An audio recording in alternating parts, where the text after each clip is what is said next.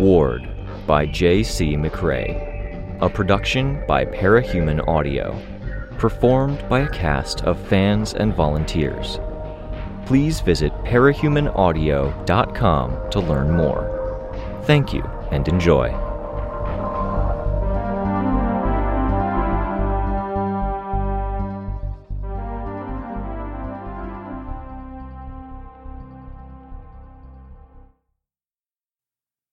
Arc 17 Sundown, Chapter 1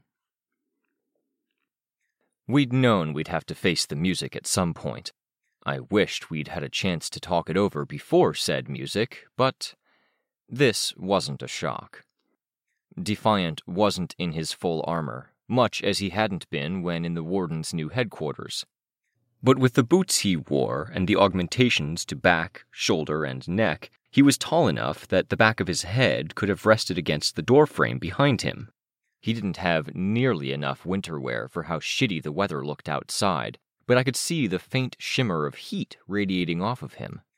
Someone less serious than me might have made a remark or even allowed themselves to think about steam coming out of the man's ears.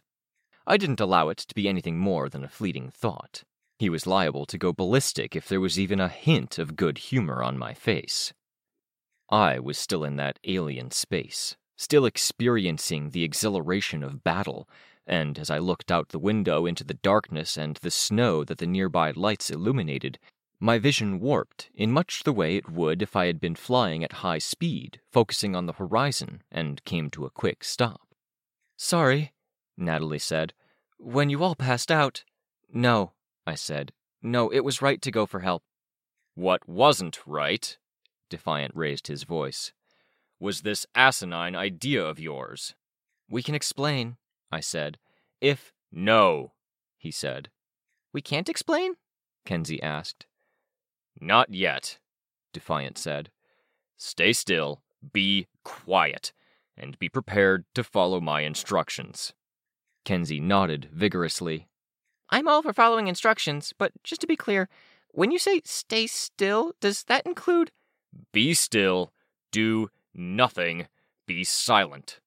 Okay, can do, Kenzie said. But does nothing include. Candy covered Kenzie's mouth. Kenzie managed to worm her way free of the hand, pulling down on her arm, then piped up with, There are about three exception cases I don't want to trip over. If you'd just let me go over them. Chicken Little joined Candy in working to subdue Kenzie. Sorry, Chicken Little said. When she gets going, it's hard to get her to be quiet. Quiet, Defiant growled, clearly on his last nerve, is the operative word. Chicken Little gave the man a salute with his free arm, his other arm hooked around Kenzie's upper body to pin her arms down. He dropped the saluting hand to the cone shaped beak that stuck out of the lower half of his mask, covering it. Defiant marched out to the center of the room, the center of our group, I floated to my feet so I could get out of his way if I had to. By the looks I got from some members of the group, and the way Sveta pulled her arm apart into the flat, zipper toothed tendrils for just one second, before restoring it to its prior shape, I wasn't the only person unconsciously noting the fact that my power was still functional. There wasn't anything new about it. A small worry assuaged, knowing the dream room hadn't knit us all together power wise. You, he said, pointing at Kenzie. She jumped like she'd been caught doing something wrong. Over there. He pointed to Chris's old corner, paused, and motioned for Damsel to move away. They stay. He indicated Candy and Chicken. Miss Madison, as someone watching over her welfare, would you please do us all a favor and ensure Lookout is quiet? I will, Natalie said. Sveta Karelia, stand by the computers. Don't touch them. Sveta stood and went to stand by the computers. He got halfway through telling people to stand in specific places before giving me my position, standing in the hallway just past the front door we rarely used, near the small bathroom and shower. It dawned on me just why he was positioning us. Well, part of it. Put Kenzie far away from her tech. Put the least tech savvy people, Damsel and Sveta closer to the computer terminals. take the leaders, me and Tristan, and put Tristan in the corner where the whiteboard made him hard to see, put me in the hallway. Separating the kids. He did put Iden and Candy on either side of Rain, though. Not what I would have done, and he did put Darlene near the computers, probably to put her farther from Tattletale, who was between Tristan and Kenzie, far from the consoles. When everyone was separated, he began talking to Tristan. I couldn't overhear. From what I could see of the others, they were getting themselves sorted. They stretched, they looked around, and they looked more alert. Candy had messy hair from where she'd slept on it and was combing it with her fingers. She stopped as Rain set about dabbing at the cut on her forehead with a handkerchief. The contact elicited a warning sound from Defiant, who relaxed once he investigated. My mind was a storm of recent events, which did not feel like a dream, and the 25 different things I'd seen that could have each been things I sat down and thought about for an hour. The individual glimpses of triggers and their effects on these people I knew. The implications of the quirkier rooms or dream vision triggers, like Ashley being in damsels. And the implications and nuances of the different parts of the dream landscape. The scholar in me wanted to think on that, discuss with Tattletale, who might have insights, and even take notes. And Dean, who had lied to me. I could revisit old conversations I'd had with him. He'd told me once he'd had a trigger event, had closed up without saying exactly what it was, and I'd taken it as a betrayal leaving me reeling now as I remembered those feelings I'd had and how he'd let me think I'd been in the wrong for pushing too hard. And then he'd caved. He'd told me a story about a home invasion, which had actually happened, but he had lied to me, made it into a trigger event. Him sharing that with me had made me feel close to him, and I'd tried to initiate a makeout session with him only for him to pull away. He hadn't wanted to do anything with me that night, and I'd respected it. But it had still played a part in me being willing and wanting to sleep with him just a little while later. It had played into the one fight, but now it made me wonder about the context of other ones. Breakups and makeups were part of any relationship, especially teenage ones where school and superheroics had a way of making the remainder of life very limited option wise. So we'd done that. But now, it was tainted. And I'd had only the one thing that wasn't tainted, that I could go back to that was sexy, sweet, and lovely, where I'd felt like I was loved and there weren't ulterior motives, where I'd been me and not some mangled, violated mess of stray animals and bugs bound up into a Victoria shape, doing physio every morning because of the accumulated injuries and ugliness. I'd just wanted the one thing. And somehow, that paled in comparison to the visions. Jessica, my mom and Uncle Neil, Amy. My skin crawled, and as it crawled, I became aware of my injuries again, of the notion it wasn't my skin. I had no right to dictate thoughts, but the notion that she thought of me, that she'd touched herself, and when I'd voiced aloud that I didn't want to know, the crystal had answered my statement with an image of me. In another situation, if she'd been in reach and I'd been confident in my ability to safely act on her, I might have mangled her hands until they weren't recognizable as hands, and those fucking tattoos would be unrecognizable forever. Hurt her. Tell her never to think of me again, and send her on her way. Except I knew that was unfair that it was barbaric when I didn't want to be barbaric. She was ill. I could hate her, but what she needed was to be removed from people she would hurt and treated with kindness. And that would absolutely no way in the fuck be me. Fuck. There were still Master Stranger protocols active there.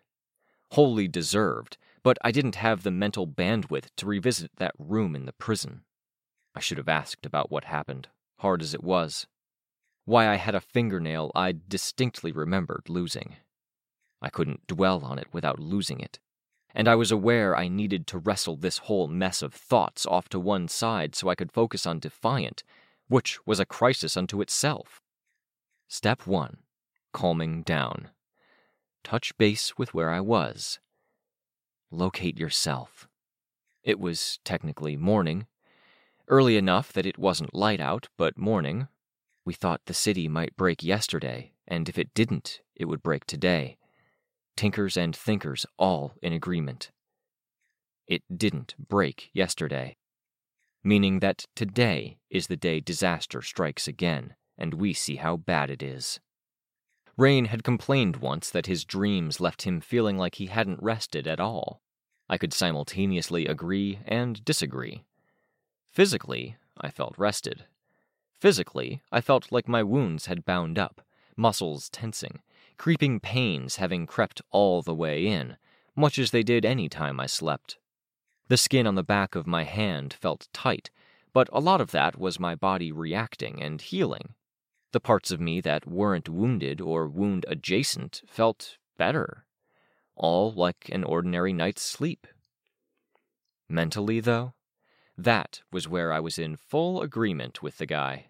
Mentally, I'd felt like I'd been there for every trigger, for the fight against a monster so big I couldn't fathom its scale, for the mental gymnastics, sliding around, and facing down other fantastical hyperdimensional monsters, horrible realities, and teacher.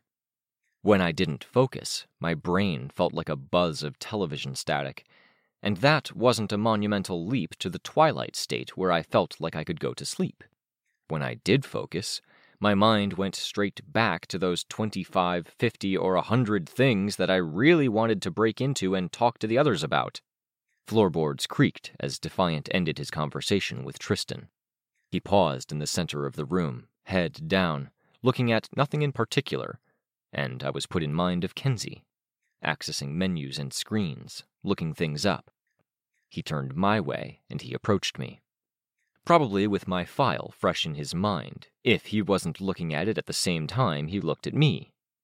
Before we get going, I said, can I just say a few things? He folded his arms. First of all, I'm sorry. I have more to say on that front, but I wanted it to be what I said to you first. All right, he said, not flinching or relaxing in the slightest. Second of all, the kids. Lookout in particular. To start with, it's best if you outright tell Syndicate not to connect with the others, because if she's connected to Lookout and she's in arm's reach of a computer. Defiant, filling the doorway, turned. Darlene Vasil, are you connected to anybody right now? Tell the truth, I called out. Defiant gave me a look over his shoulder. I didn't hear Darlene's response, but I imagined she was pointing. Break the connections, Defiant ordered. Keep them broken. I don't know why we're in trouble, Candy said from near the door to the fire escape. We were here for moral support. We got roped in by accident, that's all. Candace Vasil, I have heard stories about you and your siblings from my colleagues who worked in Brockton Bay. I'm trying to be fair here and to put all prejudices aside. Help me do that. Follow my orders, sit and rest while I talk to each of you in turn. Kay, I heard Candy. She sounded more anxious than she normally did. Lookout, too, I said, before Defiant had walked all the way back to me. Something you should address while we're making sure this goes as smoothly as possible. What about her? If she was that insistent on saying something, it was probably for a reason. Ask her. Lookout, Defiant called out, without taking his eyes off of me. The potential exceptions you talked about? Oh, I could hear Kenzie. Um, first of all, can I move my eyes? Yes, Defiant said. I started to move my hand to indicate he should follow up when he added, Why would that be a concern? Um, because I've got cameras embedded in my eyes, and there are tracking points that let me operate some of my systems remotely. Have you been remotely operating your computer after I told you to do nothing? Um, yes. Just sending some messages and updating some things and taking notes and. Stop, he said. Don't touch your menus. Don't operate any Tinker technology you or anyone else owns. Don't operate any non Tinker technology. What else? Um, what about technology that operates itself? It's just running in the background, but I haven't been nudging it back onto course, and it's gathering and using some data and running some defensive routines and a few offensive ones. And stuff. Defiant didn't move, except to break eye contact and to dip his head a bit. The lights in the building flickered. I could see some lights of monitors and projected screens at the far end of the room momentarily flicker, glow, or change to a different interface. With Defiant occupying most of the doorway with his partially armored bulk, there was only one projected screen near the door that I could sort of see. I watched as it went black, then flashed, showing Defiant's Dragon Spear logo against a shimmering gold background. That logo changed to a woman's face. Dragons. Dragon the AI, I had to remind myself. I found exception number three, Dragon said, her voice sounding like it came from Defiant's right, with a bit of an echo to it. Handled. Thank you, Defiant said, not sounding quite so angry. He turned his attention back to me. When he spoke, he sounded upset again. Antares, Victoria, anything else? Not on that front. I just thought I'd warn you so you didn't have cause to be upset after. We'll see. Dragon, I'm sorry we're talking under these circumstances.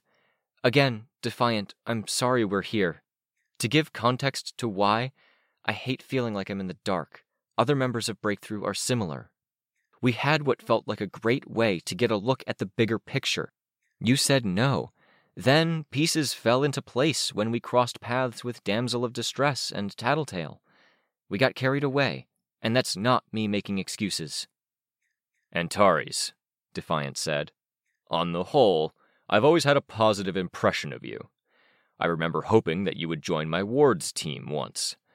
I even remember the moment, after I printed out your grades and I had them by my right hand, my left hand at the keyboard, where I was navigating an arrest report you made. I kept my mouth shut, nodding. I don't have the most positive impression of you right this moment. Oof. I don't either, I ventured. I I have to admit, I'm still reeling from that whole thing. I'm not thinking straight, as much as I'm trying. But I'm not happy with what we did. I'm not happy with myself. I think deep down inside, I expected it to fail. That we wouldn't get in, or we'd get in, but it would be limited, or something. And at least having people like Tattletale and Damsel here would give us some insights we could use. And we really needed insights. It didn't fail. No, I agreed. I thought we'd have Rain do what he has to do, which is visit that dream space. We could try looking around with the tech, have Tattletale interpret. Damsel knows some stuff, but things went wrong. And you didn't reach out to us. You did reach out to Love Lost and her protege to warn them. Some of that was that we were worried if we reached out and you guys mandated certain action, we'd be outright defying you on a bigger level. Or we'd be sending Rain in to what would have definitely been his death. I have a lie detector, Antares, Defiant said. I fell silent. That read as a partial truth. It's not the majority or even half of your reasoning. The remainder? We thought we could handle it, so we focused on handling it. Okay, he said. I'm going to come back in a few minutes for your full explanation and recap. Organize your thoughts. Get to the point where you're thinking straight. Be ready, but stay put. I drew in a deep breath. Okay. I should tell you. A lot of what you said read as 90% honest at best. I hope that when I come back to get your interpretation of the events, that's improved. I absorbed that. He walked away, back to the center of the room. My turn? Tattletale asked, off to the side. I know you and your power well enough to know you'll take a shortcut, Tattletale, Defiant said. I'll talk to you once I've talked to everyone to verify the smaller details. That's going to be a while, Tattletale said. You have options, Tattletale, Defiant said. We could arrest you as a villain, keeping in mind the theft of the Black Dog IP, the intimidation of the University Road settlers, the Justice Buy case, or the raids on the White Hill settlement. I get what you're doing, Mention three things I'm a possible suspect for. Mention one thing I'm completely unrelated to. Get me to say something stupid. The raids on the White Hill settlement came from New Brockton Bay, prior to the Dauntless incident. Either you were ignorant or you were complicit. Either way, we shouldn't have trusted you to keep the peace there. The raiders disappeared, didn't they? A lion's share of the funds went back to White Hill. But not all. Sue me for not being able to catch up to them before they went on a spending spree. I did my duty. You can't pin me on the other stuff. I can try.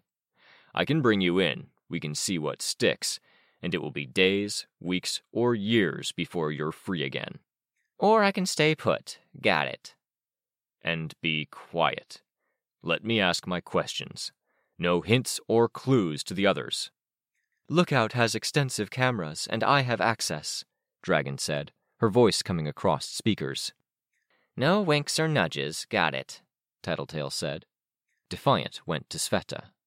Dragon's voice came very close to my ear, though there was no apparent source. If there's an underlying mistruth you're holding to, it would be better to let it go. Because of that thing where I'm only apparently telling 90% of the truth? I asked. Yes, well, a ceiling of 90%. I don't know what I could say that would be 100% the truth, I admitted. I don't get everything that's going on. I don't feel sure about what's happened in the past.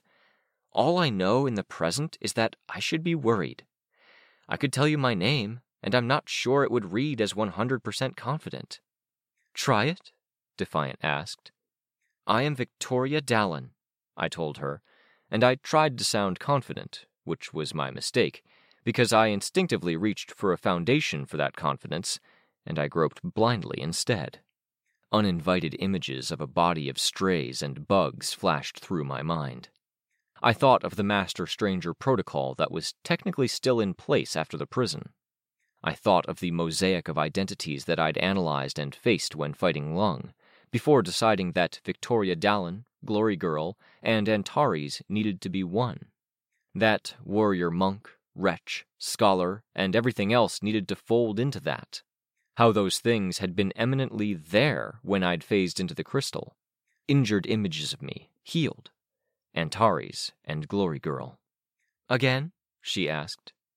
I am Victoria Dallin, I told her, and this time I pushed those ideas out of mind. Tried to. It was like stuffing the mess of a dirty room into a closet and finding the door couldn't shut. I think you're right, she said. You can blame the dishonest readings on a lack of personal confidence. You're shaken. Not even reading a hundred percent confidence when I say my own name? I asked. No, Dragon said. Ninety percent? I asked. I could hear that telling pause. Eighty? Seventy? It could be an outlier. Can you think of a statement you are more confident about? I tried. I want to help the people of this city. There we go, Dragon said. Point in your favor. Yeah? 100%? Yes, she told me. Counts for something. More than you might realize, considering some of the ongoing concerns. I could hear Defiant's conversation with Sveta. Even knowing there's going to be consequences, I thought. I'm glad we did it. To get out ahead of teacher, to see what he was really doing, and to understand all of this. I doubt there's a single person out there who can fight on this playing field who isn't breaking some of the rules. What do you say if I say that out loud, Dragon? 100% confidence in my words? Definitely not a point in my favor. Not in your books.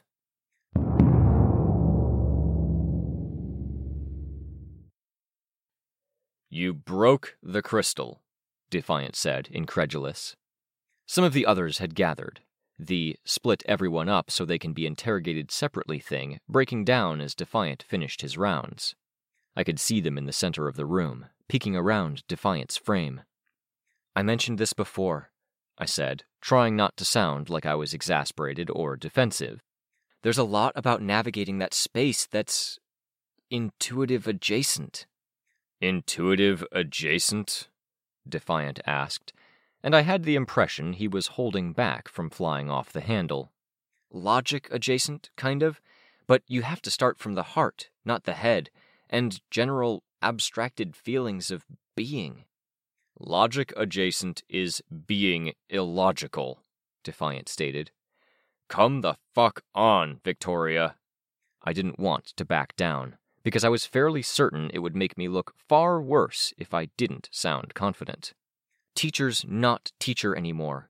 If he's been teacher for the last couple of years. The agent is running the show.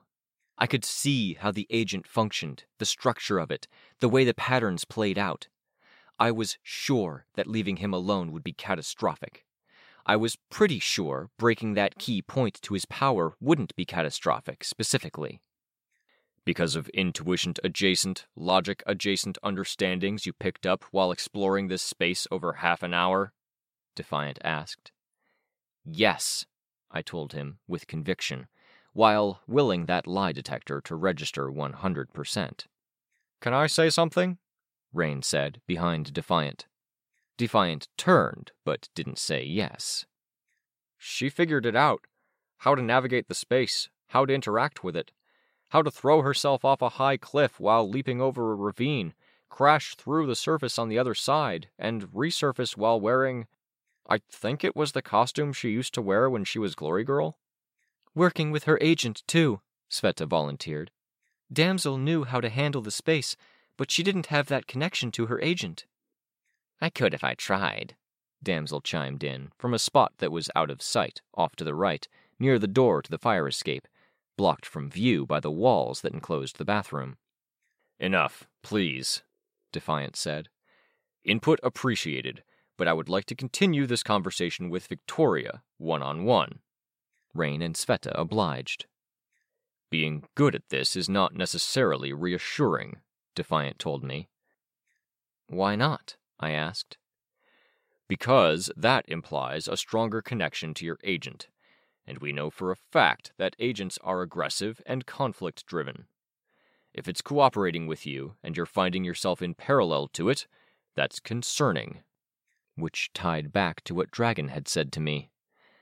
Counts for something, more than you might realize, considering some of the ongoing concerns. I want to save the people of this city, I said, repeating the statement that had elicited dragons. Defiant went silent. I could imagine him conversing with Dragon. I glanced past him at Kenzie, who was standing beside Natalie, Natalie's hand at her shoulder. I could imagine Kenzie wanting this. Someone who was there to talk to when she wanted someone. With Dean no longer in that reassuring spot in my heart, I kind of wanted it too. It felt especially lonely to be standing here, being interrogated so soon after a number of people had fallen in my esteem. Defiant held up one finger for me to wait one second, while walking over to the desk with the tech on it. I'll borrow one of your projectors, Lookout, if I may. Go ahead, have fun. It's not so fun, Defiant said, but he didn't say it to her. He held the microwave sized cube in both hands, showing his strength with the ease he handled the dense cube of technology. Images were displayed on the walls, floor, and ceiling nearest me, Men and women in white coveralls, unconscious, lying in cots, on beds, and on floors. Time of death, 5:15 in the morning, Defiant said. For each and every last one of them, with slight discrepancies depending on the doctor and the time the doctors reached them. I shook my head. He still had control over what we estimate to be roughly 4,000 citizens of Earth Gimel and another thousand citizens of Earth Cheit. Some, many, were unwillingly under his power. He forced it on them, using parahuman tricks. Many were capes, some were heroes, retired or otherwise. My heartbeat hurt in my chest. I didn't dare breathe. I didn't take my eyes off of Defiant's face. All brain dead, to the extent their brains ceased regulating breathing and heartbeat. You're fucking with me, I said, this is some test to verify my convictions. You don't sound confident. There was a brief period between the time I broke it when I saw the aftermath. The thralls he had in the crystal space, they turned on him, They were angry. That was there. Here, lives were lost. I shook my head again. Are you calling me a liar? he asked. Yeah, I said. I didn't kill those people. I'm not sure I believe they're dead. Defiant turned his back to me, walking across the room to the tables, with the others backing out of his way. He set the cube down.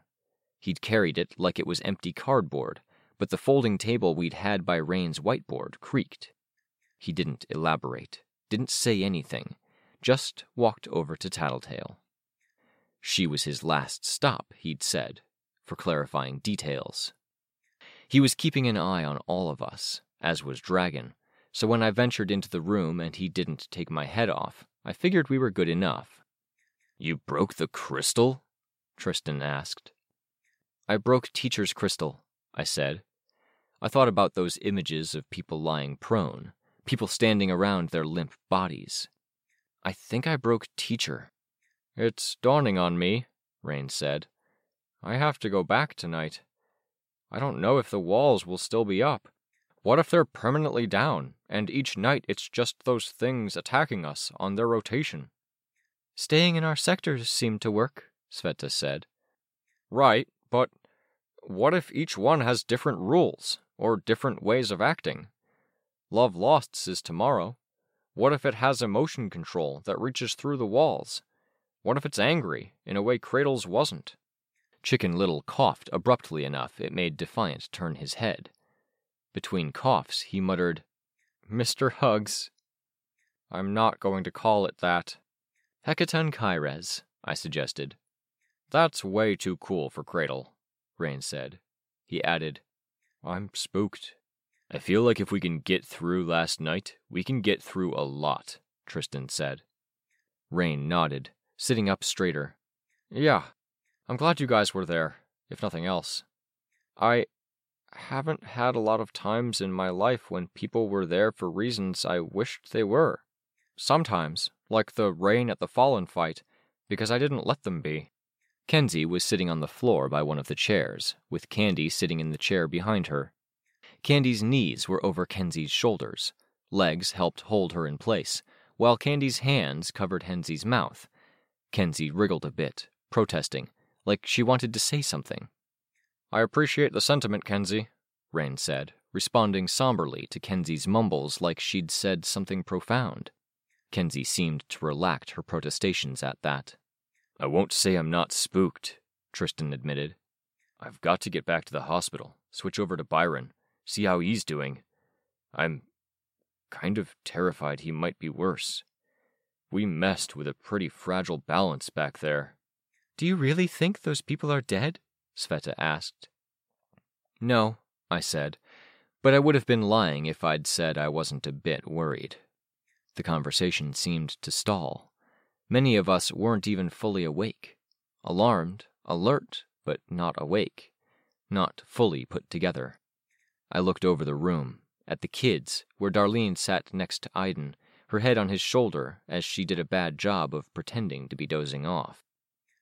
Candy, with Kenzie, semi playfully ensuring Kenzie did nothing, as per Defiant's instructions. Rain, how's your power? I asked Rain. I'm not about to pull out the silver blades or anything while Defiant's here, but I'm pretty sure I got nothing. Nothing as in. As in, my powers all suck, like I got no tokens at all. I wouldn't be surprised if it was the same for Love Lost and Colt. I nodded. We had messed with the system, messed with the thing that was doling out these shares of power. We'd faced them, looked them in the eye. I looked over at Damsel, who leaned against the door. Through the window right next to the door, I could see Snuff on the fire escape, smoking.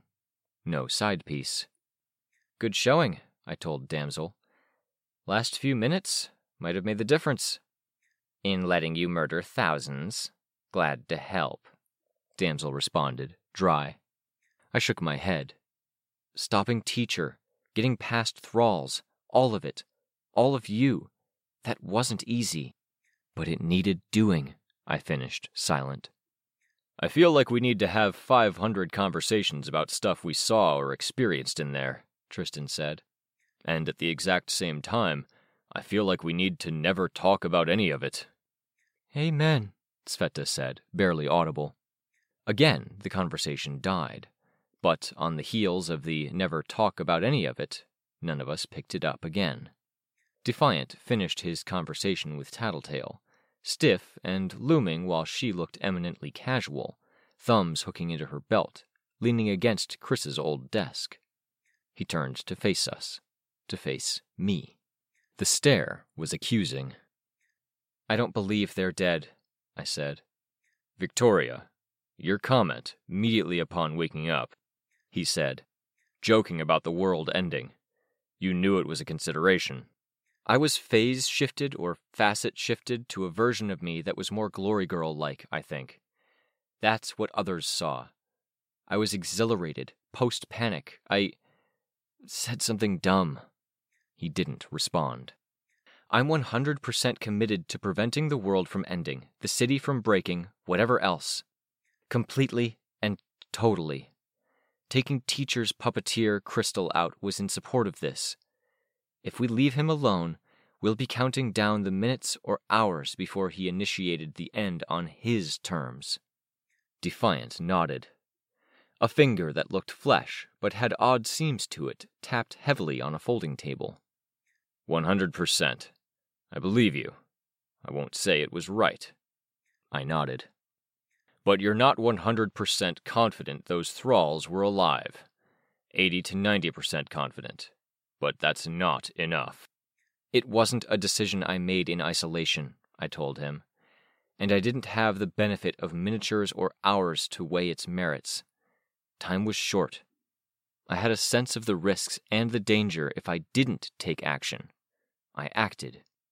I understand, Defiant said. But if you take that many lives into your moral calculus, then you open yourself up to being second guessed and challenged. We don't want to live in a world where anyone and everyone can make that choice. Am I right? I nodded before reluctantly venturing. Yes. Can I just say that it felt closer to 100% certainty at the moment? I'm sure it did, Defiant said. What did happen to the thralls? Rain asked. Released, I thought. Freed, Defiant said. Some of the beneficial side effects and powers are lingering, but they're fading out by the minute, according to reports, some faster than others. Teacher no longer has any sway over them. That's a mean joke, Darlene said, saying they died. I had to make sure Antares was convinced, and she wasn't. Not quite enough, and that worries us. With this, with my concerns about Lookout's approach to the situation and the lack of safeguards, the leaping to assumptions, with the fact I would have expected someone with closer ties to the Wardens, he looked at Sveta, to cooperate more with us, and everything else in aggregate, big and small. We will be giving you a choice, to be made before I have to look after other things. What choice? Tristan asked. Either you allow us to impose consequences, you obey our instructions, endure confiscation of assets and further oversight, or you no longer have our help. No longer have the Warden's assistance, our network, our information, our teams, the ability to call and get our help. Tattletale, Damsel, and the children can make their independent calls, if Lookout wanted to consider herself Breakthrough and Breakthrough decided to accept consequences, we would continue working with her. Same as if the children accepted consequences but Breakthrough did not. You want her tech, Tattletale guessed. We would lose Lookout's help in managing the access cube and security system, as well as other projects she volunteered her help with, yes. But that's not the concern. She's young, vulnerable, and caught between two teams. We don't want to force your hands. This is a genuine offer. Work with the wardens within the law and accept consequences, or carry on doing what you're doing beyond the law without our sanction or help. I feel like there's more to this, Tristan said. There is. Do you arrest us if we don't cooperate? No, but we might if we thought you'd do this again. Tristan nodded. This is a mess. You really expect me to believe you'll work with me? Damsel asked. I don't expect you to agree to cooperate, Defiant told her. But if you say yes, that can be an inroad. We can talk, and arrangements can be made. Talking is better than the alternatives when things are this fragile. Damsel shook her head. Can you give us a minute? Tristan asked. No listening ears, no observation? I'll step outside, Defiant said, powering down all of Lookout's systems. We waited until he was gone. Sorry again, Natalie said to my right. No, really, I told her. You did the right thing. Do you think you did the wrong thing, pursuing this because. She trailed off as I shook my head. Stick with the wardens? Tristan asked. I nodded. Communication and cooperation are too important. Warning for the kids, Lookout in particular, Tattletale spoke up. She hadn't budged from where she sat. They're going to take your stuff. What? Kenzie sat up, pulling free of Candy's hands and legs. What do you mean? If both Breakthrough and the tenders cooperate, they're taking your things. All tech, including what you have at the institution and Victoria's apartment. Confiscated until further notice. No! Kenzie gasped, looking horrified. A smile crossed her face. This is a test, right?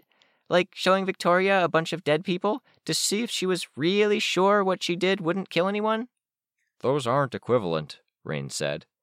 They kind of are, Kenzie answered. My stuff is everything I can do. It's months of work and scans, and it's my contact with everyone, and it's my everything. It could make the difference between us saving thousands or thousands dying, couldn't it? Theoretically, I said. You can cheat your way around it, Tattletale said. Say the tenders won't cooperate. They act outside the law. Life gets harder, but you can keep tech at your place. Kenzie nodded, looking at the others. I almost said something to her, then stopped myself. Best to let Kenzie find her own way to the answer. But you shouldn't, Tattletale said. Damn it, I thought. Tattletale liked to hold the kids' hands, giving them a fish instead of teaching them how to fish. Frustrating. We shouldn't, Chicken Little said. Kenzie looked crestfallen. It doesn't make sense to make enemies, Darlene said, before walking over to give Kenzie a half hug. I'm out, Damsel said. She pulled on her coat, which was a process with the lengthy claw at the end of each finger. She pretty much had to lay the coat on the ground before picking up the edge with the back of each blade and finding the armholes, shrugging it on. When she'd lived with Swansong and I, we'd simply helped her. Not working with the wardens? I asked. She sniffed. What do they have to offer me? Then she turned to the door. A solid second or two passed. This time, it was Kenzie who covered Candy's mouth. No turning around or looking back at any of us. Her eyes fixated on the doorstep. Damsel finally kicking the door three times in quick succession. Defiant opened the door, and Damsel strode past him, into the winter snowstorm. Decided? he asked. Yeah, Tattletale answered. We're in. We'll cooperate. He stepped back inside, and the heat of his systems steamed visibly as the cold air was superheated. Or the moist air from systems made contact with the air from the cold pre sunrise outdoors. Lookout, precipice. Your Tinker technology will be confiscated for the time being. We will be asking you to vacate your headquarters, and, until further judgment can be rendered, you are not to associate with one another. Each of you will be remanded to the care of an acceptable guardian, someone the wardens trust. This was important. This was worth it, even like this.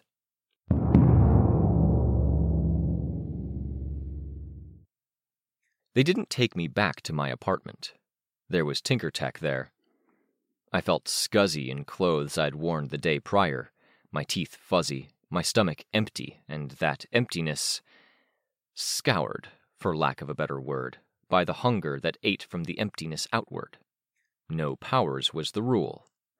good general rule while the city was in this fragile, cracked ice state, but it was being imposed on us for other reasons.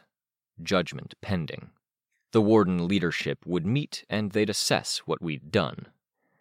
No powers meant no flight. So I used the elevator in the building for perhaps the third time. Slow and painful, my bag heavy at my shoulder, my entire body restless because I hadn't done my physio yet. My wounds felt tight and uncomfortable, perpetually reminding me they existed. My skin prickled from the recent cold and the transition to warmth, and in that prickling, I remembered being burned, and my heart rate picked up. Vague feelings of panic making their stealthy approach. I got my breathing mostly level by the time the elevator stopped. I exited, walked down the hall, bag over my one shoulder, and knocked on the door. Mom answered. Not yet prepped for the day. She'd just woken up maybe half an hour ago and had a coffee. She held it out to the side with one hand and reached out to hug me with the other. I started to pull back, but she grabbed me, hugged me fiercely, with a lot of strength. It was surprising to see her without a suit or, well, a suit, costume or business wear, without hair done up and makeup on. It had been a long time since I'd seen my mother of the morning hours. Carol before the day began. More than four years. I was struck by the mental image of her kissing Uncle Neil, vivid and visceral, deeply uncomfortable. I looked away busying myself with finding a spot to put my bag down. Crystal's on the phone. She was supposed to call when you arrived, my mom said. I nodded, stepping into my cousin's apartment. My mom's things were by the couch, but the couch was made up, sheets removed and folded. Boxes were everywhere, and the apartment looked about two thirds of the way to being packed up. What do you need? my mom asked. Food? Soon, I said, I should do my physio before I go crazy, if that's okay. Can I join you? She asked. It couldn't hurt, I imagine. I hesitated. Or not? I was saved from having to answer by Crystal emerging from the hallway that led to her bedroom, pulling the phone down and away from her ear. Call done. She gave me a hug. As I broke the hug, I saw my mother walking a little unsteadily to the couch to sit on the armrest. Small steps, more like she was an old woman than a 40 year old. I was put in mind of Dad after his head injury, but this. this was my fault, in large part. What on earth did you get up to? Crystal asked me. You're on probation? Benched, until they can decide how serious it was. They've broken up Breakthrough, but they may pull us back in later today, depending on how bad things get. And this questionably serious thing was. definitely serious. Just a question of whether it was catastrophically serious or regular old serious. It was us diving into the guts of things. Deeper and faster than we thought we would, with more danger. Into the guts of powers. Why? Crystal asked. Because someone had to. Has to. The bad guys are already doing it. It's like waging a war in the 21st century without considering computers as a factor. And? Crystal asked. And I'm tired. Numb. Freaked out, I said.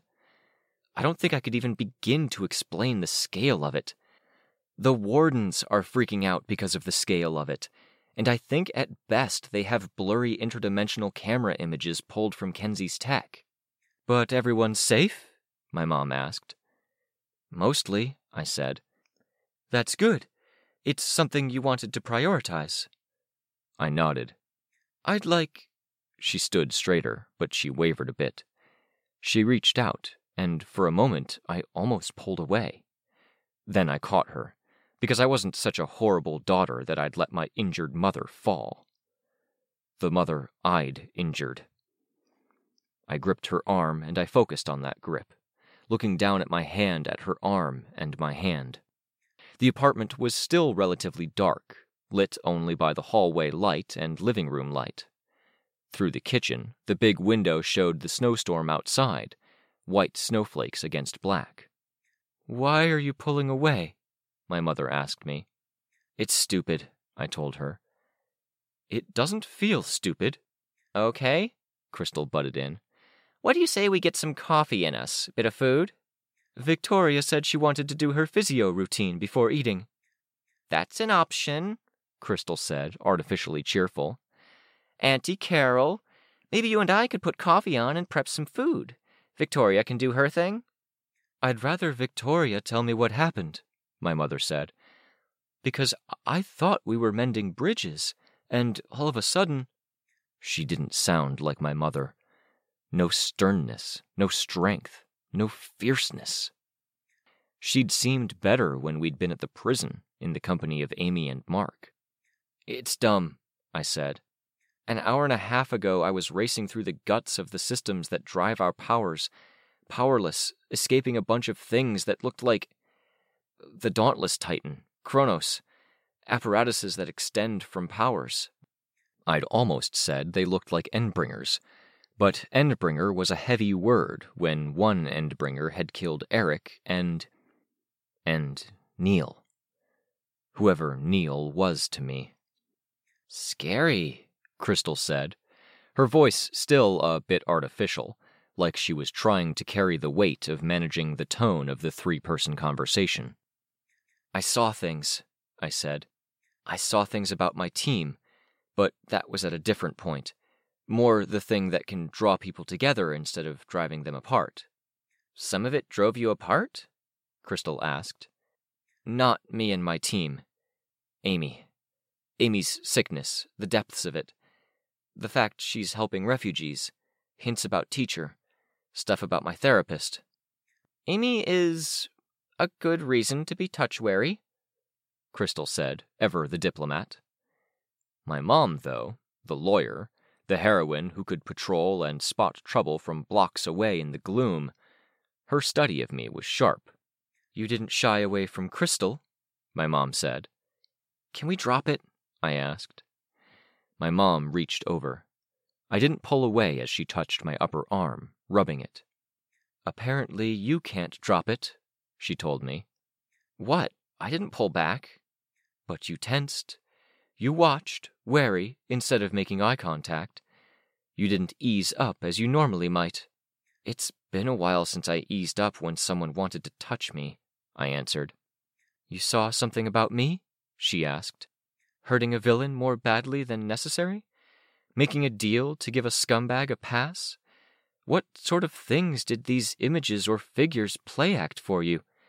If you tell me, then at least I can defend myself. Or, you know, we could respect that Victoria's not ready to talk about it, Crystal said. That seems like the cowardly way out, my mother said. Cowardly? I asked. I was ready to lash out, to say something, to retort. Not least because it felt like it was my mom who was saying something she had been keeping inside for the last few years. Filters down, defenses down, the brain injury bringing things to the surface, without the poised, perfect, perfectly made up Carol Dallon crafting every response. Like she was calling the me that had struggled during and since the hospital a coward. I shook my head, fierce. Not getting into this. Sorry, Crystal. Crystal looked legitimately scared, seeing the feelings that were flaring up. There's too much going on these days, my mother said. We can't have more and more things hanging over our heads. If this is about my actions as a heroine, I fully admit I haven't been perfect. I shook my head. My civilian life? she asked. Yeah, can we just leave it at that? My time as a lawyer? It would have to be, she said. Because, believe me, I have spent the last two years coming to terms with how badly I failed as a mother. I tensed. Victoria, my mom said, every time I think of you, I feel pride. I love the woman you became, as brave as you are. I worry desperately for you, but that's worry born of love. If you want me to tell you that you're right about your sister, I will. She was ill, and I contributed to that illness by treating her as I did when she was vulnerable and lost. We went to Shin to help her and guide her. As much as I spend every hour of every day feeling pride for you, I'm afraid for her because she won't accept guidance. Mom, I said. One word, to break the flow, to interrupt the stream of consciousness. Would you stiffen if I hugged you now? she asked. Or if I reached out? I didn't respond. Why? she asked. If, I started. And then I couldn't stop. If I asked you. Sorry, Crystal. Sorry? Crystal asked. If I asked if Neil Pelham might be my dad, I asked. I looked at my mom. Carol Dallon, lawyer, fierce veteran superheroine. Carol, who had survived three Endbringer fights. Brandish. Tears appeared in her eyes. What? Crystal asked. Twenty one years ago, they. My parents were together back then, Crystal said, sounding horrified. And you were with Uncle Mark. Sorry, I said again. Tears ran down my mother's cheeks, and she wiped them away, seemingly angry they'd appeared. I found myself hoping in the moment that the emotional outpouring was out of anger that I'd thought of something so unlikely or impossible. Not your father, Carol said. But I thought once that he might be. He might be, I echoed her. You had so much of him in you, and your power, for pretty much the entire year before your sister triggered. I was in dread. Neil was too. You. She looked at Crystal. Understand, please. It was that I spent so long unable to trust anyone. It took me years to warm up to anyone, years to get close to Mark. But we had our rough patches. And then there was Neil, and I could trust him more easily because Sarah trusted him. It hurt to listen to. Hurt because it hurt Crystal, too. If it had been any hour except ass o'clock in the morning, the pre dawn hours between the crystal hellscape and this conversation, I wouldn't have said anything. But I knew my mom. Knew she'd read through me, that she wouldn't let this go. You never told any of us? I asked. Did it impact how you treated Amy? Did you think? For a brief while, I thought. Early on, when she had powers, I pulled away. She gave me looks, and I thought she knew something certain, but she didn't. And over time, I let myself forget. Something I would think about once in a while, with a lot of regret. Less as. She stopped herself, wiped at her eyes again. So you think I'm Mark's? I can't talk about this, she said. Not like this, not right now. You can't give me the one answer, I pressed her. The important one? I can't, she said, tensing up. I can't. Mom, I said. Carol, don't dodge this. The word seemed to sting her. Victoria. Crystal's voice was gentle, the false emotion no longer there. She can't. I looked at Crystal, saw the hurt and apology on her face. The head injury, she said. She really might not be able to. That's not fair, I thought. I'm going to step outside, I said. Okay, Crystal said. Sorry for dropping this on you, for dredging this up. Okay, Crystal said. Mark's your father, my mother said to my back. I paused, then headed through the kitchen. I escaped to the balcony opening the door. I hadn't removed my coat or boots, so I was going to be warm enough, for the most part. Snow was almost knee deep where it had piled against the sliding door. It formed little hills atop the balcony railing. It was so cold my nostrils instantly froze, the moisture in my eyes threatening to do the same. I could see the distant portals from this high ground, the weather patterns, the sliver of heat on the horizon where the sun was starting to rise and battle its way past the cloud cover of the snowstorm. Verifying one piece of data gave evidence to the rest, and too many of the rest made my skin crawl. My fingernails dug into my sleeves, but found the jacket and the bandages that were still there too impenetrable.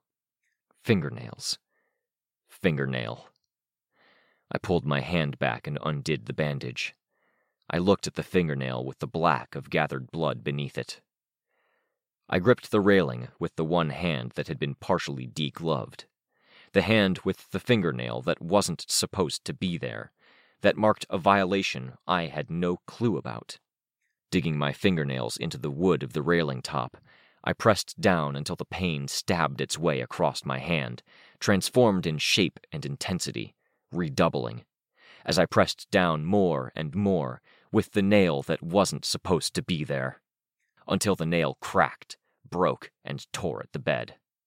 I continued pressing down until the last of the nail gave, and my first knuckle scraped against ice crusted wood, raw nail bed scraping against the flat of the wood, stinging with pain. There wasn't any exhilaration in it.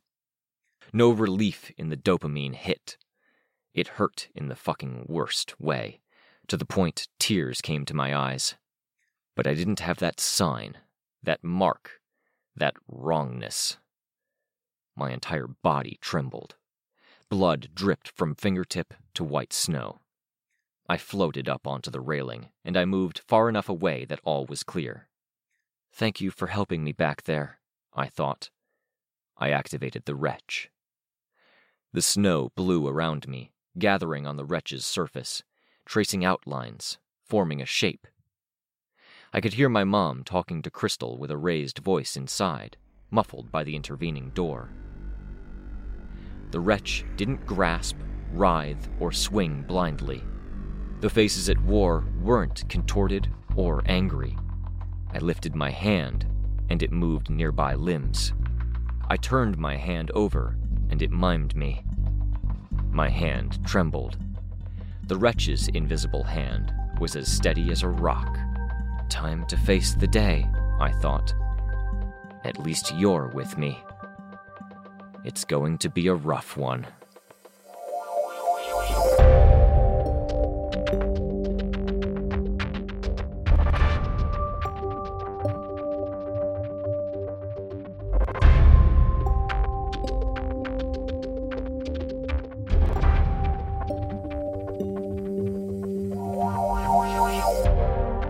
This was a production of Ward by Parahuman Audio. Ward and the Parahuman stories are written and owned by J.C. McCrae. You can find the original text and support the author at parahumans.net. For more of the Ward audiobook, as well as other community works, please visit parahumanaudio.com. Music for this chapter was by Evan Witt. Find out more at wittynotes.com. Editing by Fyodor. Narration by Robert Rain Ramsey. Find more of their work at our website. Thank you for listening.